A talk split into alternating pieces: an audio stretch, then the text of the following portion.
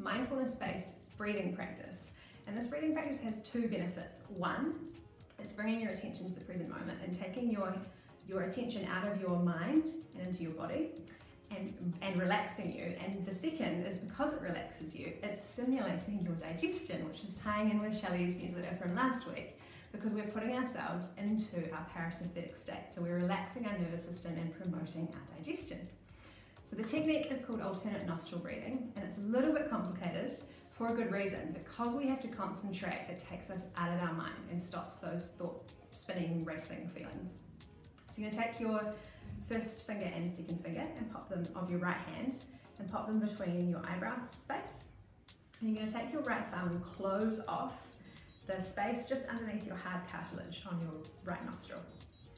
Then you're going to exhale out your left nostril and then inhale back through your left nostril. Then switch the close of the nostril. So now you're closing the left nostril and exhale out the right. And inhale right.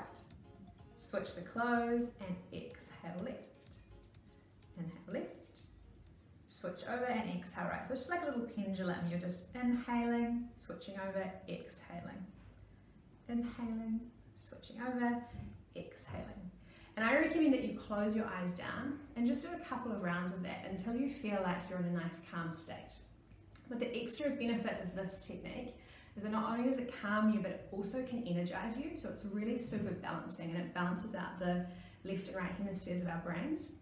So you can use this technique at the three o'clock slump if you're feeling like lethargic and it will pick you up but you can also use it last thing at night if you're struggling to sleep because your mind's spinning and racing around.